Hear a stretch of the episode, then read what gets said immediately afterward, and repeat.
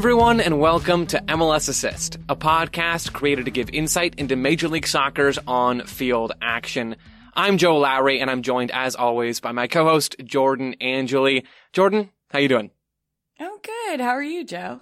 I'm quite well, thank you. I'm very excited to talk about an actual MLS game. We've been Yeah. we've been uh, filling time over the last few weeks while Major League Soccer has been on break, but we're back with an actual game to talk about. We're going to be chatting about the Crew's 2 nothing win over the Chicago Fire in the last game at historic Crew Stadium. Jordan, you were there. You called this game. What was that like? Well, first off, I feel like it is right that we're talking about this game because we're just, we were like, okay, during the week, what should we talk about this upcoming week? And I was like, let's just dig into one game. We haven't done that in a while. Just one specific game, talk about it in detail.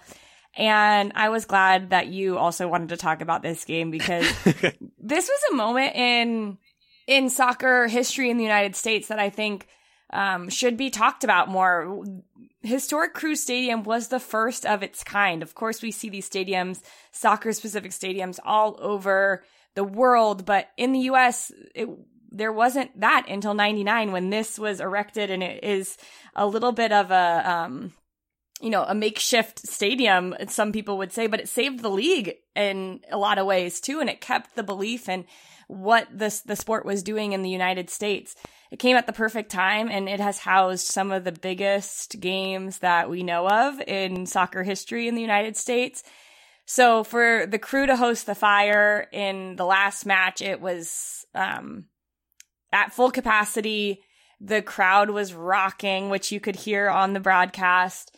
It was just a perfect ending. Dos a cero, um, to add another one of those to its long list of, um, two to nothing games at that stadium. And one of the cool notes that Neil Sika, my broadcast partner, said that um, the first goal in that stadium was scored by number 11 and the last goal was scored by number 11, which there were so many moments like that. It just felt divine in a lot of ways that things were falling into to place the way that it should be to really honor this stadium and what it's meant for so many people. If um, I do want to plug Jacob Myers from the Columbus Dispatch talked to Josh Williams, and Josh Williams, our center back, penned a letter um, before the last game about what this stadium means. I'll make sure Joe has that. He could put it in the notes um, because it is really special, and I think speaks to a lot of what this stadium has done for people over the years. Is people grew up knowing that soccer was a possibility and playing professionally was a soccer ability, uh, an ability here in the United States because of this stadium. So, um, clearly I could talk about it forever because it was such a cool day and I was buzzing for uh, really until this morning. I still am. Uh, it was so much fun to be there. And, um, I guess we can talk about soccer too, but We, we can, we can. I think it's, I do think it's cool how this stadium kind of closed as Austin started their own soccer specific stadium in Major League Soccer, right? Q2 plays their first MLS game. There's already been a U.S. women's national team game there, but it's neat and it's a cool thing that, that more and more of these stadiums are popping up as the sport continues to grow in this country. But uh, yeah, and enough about that. Very cool context. Jordan, I appreciate you setting the scene there. Let's talk about this game. It's a 2 0 win, dos a cero for the Columbus crew over the Chicago Fire. Jordan, I'm going to start with the Fire, the away team and how they lined up. Under Raphael Wicky, they're in this 4-2-3-1 and it's fluid, it's flexible, but pretty standard personnel in a lot of ways. Gaston Giménez is off with Paraguay at the Copa America. So it was Pineda next to Alvaro Medran as the double pivot and then three attacking midfielders in front of them and then a number nine. Pretty straightforward stuff. Jordan, how did the crew approach this game under Caleb Porter? Caleb Porter uh, went with a four three two or four two three one as well, and um, that's how Columbus typically lines up. Uh, and Pedro Santos started at outside back, which is his second start there in a row at outside back, um, which is a really fun little wrinkle that has been added into the the repertoire here of Caleb Porter and the crew. And they they have a target player of Gyasi Zardes. They like to use the the channels to cross into that space and really utilize that well against the the tactics that the fire instilled. So I think that is a, a fun thing to talk about as we move forward. So for me, the biggest storyline around this crew team this season has been the fact that they're underwhelming, particularly in the attack, right? It's been a lot of games where they haven't scored goals, they haven't created many chances. That didn't happen in this game. They were much, much better on the ball in this game than I'd seen them maybe in any game this season. I'm trying to think back to CCL, but I, I think other than maybe the first round of CCL, this was the best looking crew team I've seen so far. Jordan, did you notice that as well, playing out of the, the Fire's high pressure? I mean, are you seeing, did you see some of the same promising signs from the crew that I did in this game? Yeah, I saw really a lot of promising signs from the crew. Uh, eight chances created in the first half, which was the most um, beyond that one CCL game against. Why can't I think of the team we played from Mexico? Uh, I know. I know. Oh, I mean, you, you, guys played Monterrey in that second round. Yeah. Yeah, Monterrey. The, the first game at home against Monterrey, the crew the crew dominated the first half, really with chance creation. Mm. Yes, the score didn't didn't show that, but a lot of chances created, and they played really well. It was early in the season, and I think um, after that there was a lot of injur- injuries that happened with the crew, which when you're changing personnel and at the moment when you're trying to really solidify who you are as a team and gain confidence with the style of play that you have, that was difficult to manage those injuries, to bring in new players, and to also feel like the connections going forward, especially in the final third where it's the hardest place to find those connections, were active and working well. So I think what happened is they had a little bit of break. They got to train, which they didn't get to do for a long time. And it isn't, wasn't as if the crew weren't creating chances, but it did feel like this was the most productive they've been in decision making to create chances in the attacking half, I would say. Absolutely. And, and, part of that, I think, is the Fire's game plan playing into the crew's hands a little bit because as mm-hmm. I mentioned, they were high pressing. They came out in that 4-2-3-1, like I said before, and it was a 4-4-2 when they pressed. And so they were really pushing numbers forward and applying pressure from the start of this game, which is, which is bold. And I respect that they did that from a neutral standpoint who has no stock in the Fire winning or losing. But against the crew, you really have to think hard about whether or not you want to press because you have Jonathan Mensah, you have Josh Williams, you have Afful and Pedro Santos playing as fullbacks. I mean, the back line is very capable of playing out of pressure even without Eloy Room. You know, they, they still were able to move the ball forward. And then you have Liam Fraser and Darlington Nagbe, two very comfortable midfielders when they're on the ball. It, it's hard to press a team like that. And we finally saw the crew or maybe this is just me getting a really good look at it. We saw the crew just knifing their way through that press. They weren't perfect, yeah. but the fire would push forward and the crew would break through. And then at that point, when the numbers are stretched, if you're Chicago, then there's extra space for Columbus in the attacking half. And I thought the crew did a good job of exploiting that space in this game. Yeah. So I'm going to break that down a little bit more because I think you're exactly right, Joe. You said they pressed in a 4-4-2. Are you talking about from the back to the front? Because at times yeah. it also looked like from the front they had four a four four the back four yeah. and a midfield yeah, with those four wide with the two outside yeah. backs into the midfield line and then just the two center backs. So when you're saying that, you could flip it either way. I think it started as a 4-4-2 from the back to the front, but also at times when they high pressed, it looked like a 4-4-2 from the front to the back. And what that did, and the the reason that the crew were able to break through it is because where's the space in that situation? Well, it's right behind where those outside backs then spring forward to try to press. And I felt like Matan and Etienne did a really good job of holding and popping then into that space once the outside back came and flew at them. It was a little central pass, even like a give and go or a quick change of point of attack where they could get out into that space and behind the opposing outside backs who was Navarro and Sekulic for, for most of the game that was the space that the crew just gobbled up. And then when you do that, Joe, you can go forward and you have Gyasi Zardes running. You have the opposite side winger a little tucked in. So then they're providing an additional player to press the back line of those just two center backs for Chicago. And I thought Etienne had one ball. It didn't, it didn't connect. It was about uh, right at the beginning of the game where he's trying to spring it in behind with a nice curve ball with the inside of his right foot into Gyasi Zardes. And that's exactly, that buildup was exactly what the crew were doing against the high press of Chicago.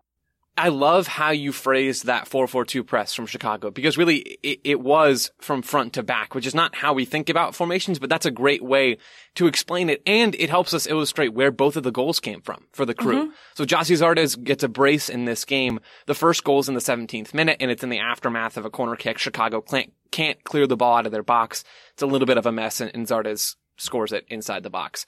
But that, that sequence, that corner kick comes from Derrick Etienne breaking into space behind Navarro, Chicago's left back, and Calvo, their left center back, in that gap where the fullbacks would normally be, but it's with these aggressive players that Raphael Wicky is using and how he's uh, presenting this team to press. And so the first goal comes from that gap from Etienne. And the second goal does as well, right? 17 minutes later, it's the 34th minute. Chicago's offside trap is broken. Raphael Wicky talked about that after the game. That stuff shouldn't happen.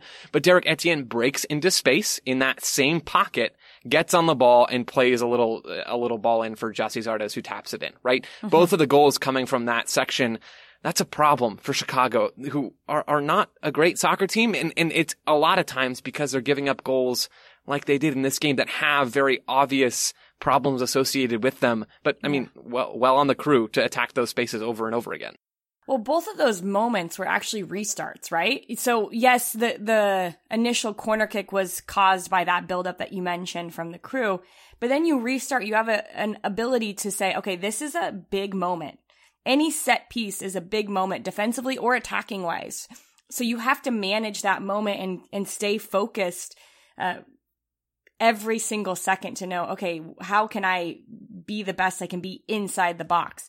Well, the second goal came from a, a, foul that was restarted quickly from the crew. So Chicago was set in between. It was like they were caught in between two things. Okay, we're not quite ready for the ball to be played. We're are we high pressing? Are we holding a high line? And that's where the confusion comes. And I, I think what's it's it's challenging because you talked about Chicago and they have all these really good pieces. Really good pieces. If you're looking at this team, they have quality players. And I even think uh, Terán, who came in and has his first start as a center back next to Calvo, I think he, as a center back, has a lot of good qualities. But when you haven't played in there and you have your first start, you can get there's split second decisions that you have to make. And if you're not in line with the defense, well, that's going to cost you the game. And right there, he's just a step behind Calvo. It's, it's a step. And that's something that you really, yeah, you can practice it in training, but Calvo's instinct was to step and keep the high line. Well, Terán wasn't there. And so it's these moments I feel like where Chicago had the majority of possession. They played some really good football. They have good, um, different ways to build up, which we can talk about. But it feels like to me, they lack focus in big minutes, in, in big moments, uh, on restarts within the box, uh, defensively and attacking wise. Robert Beric should have had a tap in. For sure, I should have had a tap in.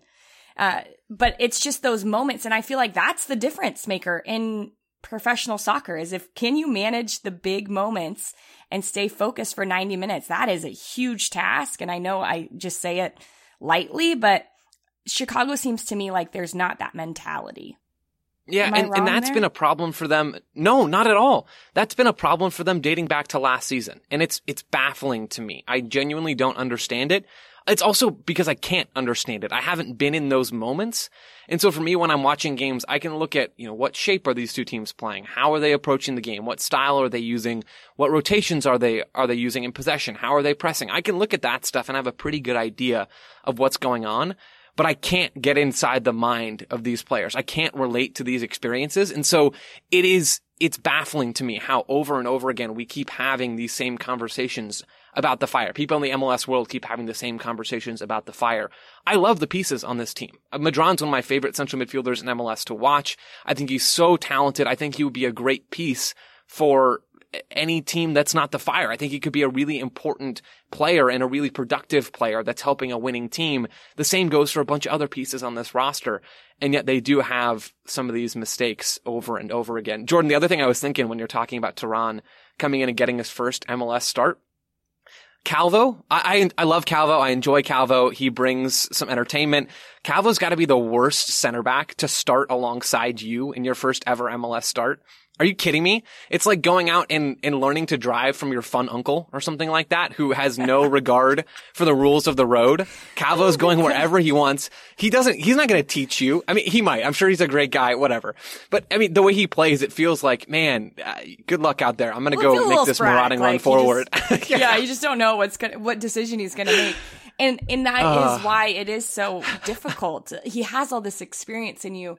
I mean, we've talked about it many a times, just like the Calvo factor with whatever team Yeah. um, yeah, it, difficult for him to come in and get his first start. Not only that, but just with a very disciplined and uh, a crew team who knows their patterns of play can recognize how defenses. I mean, they are drilled, right? They know how to break open a defense, and I think they showed that very well against the Chicago team.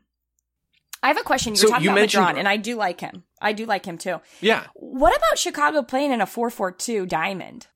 Okay. I'm into it. So so Pineda could play the holding mid, and then Medran's uh, one of the two eights. Herbers maybe the other eight. I just I am not convinced that Aliseda is an outside player. They had Hmm. so many opportunities. The Fire did in a build up, and Aliseda can't find the right cross. Yeah, I think in this game he kind of reminded me of how Caleb Porter uses his wingers, the way that Aliseda played in that 4-2-3-1. He played as a pocket winger. He played inside and tucked in. And I know he's played minutes at the 10 for Chicago in the past. I know he did that last year and he may have done it a little bit this year. I can't remember. I think that shape could work because the fullbacks are already aggressive most often. At least Yeah. Navarro is on that left side. And depending if it's Sekulic, not so much on the right side, but if it, I mean, they could use Frankowski there when he's back from the Euros. They have the personnel to do that. And it would allow them to have those nice little central combinations in the middle to press a little bit as well, maybe in a more compact union kind of way. I, I think it could work, Jordan. Yeah, I just feel like they have more central players than wingers, and then you get Offor and Beric on at the same time, two players that are good at getting, you know, occupying spaces. Beric moves around a little bit more, can come in between the lines. He likes to pull wide at times. But I think that the way that the Fire go forward, there were times, Joe, they're building up, and this is what I'm saying, they do really good things. But just as they high press with a lot of intensity, they fly forward with a lot of intensity too. And their outside backs sometimes at the same time, in the same moment, can be the two highest players on the field. Almost where it's like a line of six players. Those three that, you know, Robert Beric, maybe the two wingers tucked centrally, Gutierrez and Aliseda are centrally right next to Beric. And then their outside backs are really high. And I'm like, this is awesome if you can connect the passes. But when you don't, then it's so easy to counter them. And the crew showed that. And I think a lot of teams will continue to show that. I like, I think I texted you like all risk, no reward. And that's Yeah. the risk. That's the risk is saying, okay, we have really good outside players who can serve into players who are crafty on the ball, Aliseda, Gutierrez, uh, players that are good in those one touch finishes within the box, little poachers, Beric, Offor. But if the cross isn't right from the outside backs, well, then it's game over. You're just chasing 100 yards down the field. It really is high risk and it, it should be high reward. We're just not seeing a lot of high reward yet in terms of output from the fire. Mm-hmm. I do want to give them one positive though, Okay. because I came away from this game and I, I watched, I watched it once all the way through and then I watched bits and pieces of it back through again.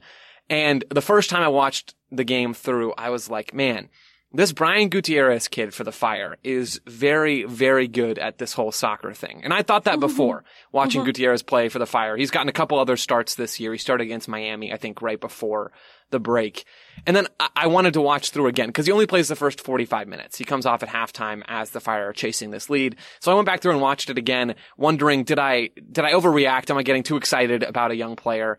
And I think the answer is no, darn it. I think Brian Gutierrez, this teenage attacking player, is going to be very, very good. He's already good. Mm-hmm. I think he could be like really good, Jordan. The way, the way he plays, the, the best way I can describe it, and it's not a great way to describe it, but the best way I can describe it is he plays fast. He's not fast. He's not this super traditionally athletic kind of player, but he plays fast. The way mm-hmm. that he sees space, he's checking his shoulders. He's checking his shoulders to do two things, to, to figure out where he should go and to figure out what he can do with the ball as it's coming to him. He's always making those decisions and he doesn't get on the ball a lot. That's my biggest issue with his game right now. I think that's something he can work on. Sometimes he doesn't always come to the ball. It doesn't come to find space when he could help Chicago play out. But when he does get on the ball, when it's coming to him, you can see how quickly he is making decisions and how capable he is of making those decisions pay off for him. He's got a really strong right foot, very smooth on the ball. There's a moment in the 24th minute where Herbers uh, wins the ball and then plays it forward to him. He checks his shoulder, lets the ball roll ahead of him, and then takes this well-timed touch to keep the ball away from Josh Williams and draw a foul. That's a veteran play right there. And this guy is a teenager. I, I think Brian Gutierrez is something, Jordan. I like all those things, and that makes me. I'm going back to the four four two. He can be one of those eights. Put him at one of the eights because then he gets the ball more. You just said that he doesn't get the ball enough. Well, he gets the ball more in that position. So, um, I don't know. I'm I'm throwing. I know Raphael Wicky doesn't like that's a, he likes a four two three one. He played that with the national teams when he was coaching them, but I don't know. Mix it up. Throw a wrinkle in. Gutierrez is a good, really, a really good player. And I mentioned that exact play. I talked about it in the broadcast because he does a really good job. I don't think he likes going wide. I don't think he, he No, like, likes no. going 1v1. If he goes 1v1, he likes to bring it to his left to get a shot off or connect centrally, which again would be a nice place to put him more in a more central position. But what he does w- when the Chicago Fire are building up, he tucks centrally. You mentioned pocket winger. Well, that engages then the center back. So if he can engage Josh Williams or whoever the opposing center back is into that space, there could be a play creation there where it's a little up, back, and through, and you can spring in Beric, Offor. And it happened a couple times where Offor got in behind that space that we just talked about on that side of Gutierrez. So I don't think he did a lot with the, with the ball. As you said, he didn't get a, a, a ton of touches, but he has the right movements. I agree. I think he is going to be a player to watch as far as how he is continuing to um, find ways to get on the ball, manage moments, and he has a savviness about him already. I'm not sure what the deal is with the the U20 World Cup cycle because I know the last U20 Oh, World Cup was canceled due to the pandemic and all that jazz. But Brian Gutierrez is 18. He's a 2003. If, the U20 cycle gets back on track, he's a guy. He's a guy I'm looking for. Yeah, it's that's nuts. He's a guy I'm looking for to be a big part of that team, along with with other people in his age cohort. I think Pepi and Busio and and Caden Clark. It's a talented group of young players. Gutierrez doesn't get talked about as much because he hasn't played as much. He's just kind of now coming onto the scene and he plays for a team that hasn't been very good over the last year and change. But he's a guy that I am very much looking forward to watching for the rest of the season and down the line wherever his career goes. Jordan, the last thing I want to talk about uh, on the show, and then you can toss in anything that you want, is Kevin Molino. He comes off the bench to make his Columbus Crew debut in the 70th minute, comes on for Derrick Etienne. He didn't do a lot in this game. The Crew are pretty much just protecting their 2-0 lead. But with this game showing what the Crew can be and how they can use the ball to break down the opposing team and create goal scoring chances, having Kevin Molino back and healthy and, and ready to compete for a starting spot or at least ready to come off the bench, that's, that's scary for the rest of the teams in the Eastern Conference. That is, that's really, really scary. I wanted more from him. I think we all wanted more from him. Yeah, But I yeah. think he didn't need to provide more, right? He d- there was a couple of times when he did get on the ball and you remember that he just loves to come centrally. He loves to be next to somebody who he can play make with. It was Darlington Nagbe at one point. It was Lucas Zelarayan at another point. He wants that little combination that we saw so many times in Minnesota last year with Reynoso. So I, I think that that was a good reminder of what he can do. Um, but also that he's willing to do the defensive work that needs to be done. Uh, albeit uh, sometimes it wasn't super convincing. It was a little uh, diving in, but that's something also that I've, I've noted as a player. It is so difficult to come into games and be at the level of the game right away. Like I was that player that came in and I'm I'm, I'm getting a yellow card because I'm just not my feet aren't moving as quickly as they need to all right away and I want to you know I want to make the tackle so I, I felt that from Kevin Molino and he did get uh, a few cautions there. Um, but it is nice. You're right to have him and have the the ability to call on him when need be. Um, and hopefully we'll just see more and more contribution as the year goes. Yeah, I mean, this crew roster is stacked, and they, Yeah. they should be putting in performances like this. They have the Mhm. talent to do so, and now you know they're they're getting healthier. They still have some players that are out, but they're they're getting closer and closer to full strength. This Mhm. is a team that is going to cause a lot of other teams in Major League Soccer problems. I would bet Yeah. for the rest of the season. My last player, can I throw in one more player Please. that I thought was spectacular? Liam Fraser. Yeah. Very good. Just solid. First five minutes were rough.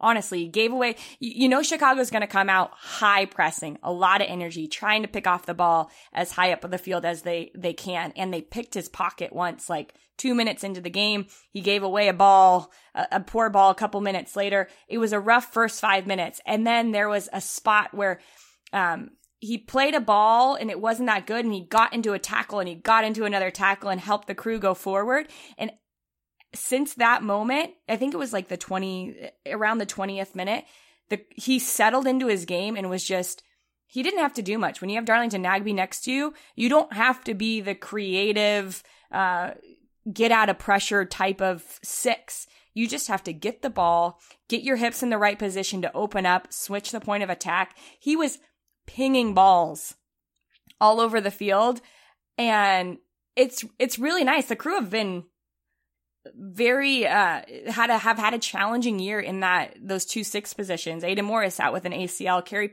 Perry Kitchen uh w- coming back from an injury still. Uh Artur struggling with some hip issues. So who do you play there? The, well, Isaiah Parente, the young kid, you bring in Liam Fraser. Well, we played two games against Toronto. He can't play against Toronto. So to see him finally play a game, a full, a full match, it was so nice to see that depth is still there and he's quality. I just like his, he reminds me of uh, Shannon Boxx from the U.S. women's national team. Like, not going to do anything fancy, but does all the things right. And I thought he had a really good game. Go back and watch some of the, the ways he just opens his hips and gets out of pressure so seamlessly. I was loving it. Liam Fraser is on MLS's Mount Rushmore in terms of disguised passes, right? Of being able to, to look off a defender and then disguise his hips even to then break Oh lines gosh. forward and do all of that stuff. We could see that back in Toronto under Greg Vanney in, in certain instances and he didn't get a lot of minutes then and he's probably still not going to get a ton of minutes this year, but what a great piece to have brought in on loan to supplement Mhm. your other midfielders. He also complements Nagbe so well, like you mentioned. I think it's a really nice pairing. Yeah. Man, yeah, th- this crew team, when they're firing, can be very dangerous. We saw that in this game. Jordan, thank you for joining me to chat about this final game at historic Crew Stadium. It's always a joy. Yeah, so much fun. Thanks, Joe.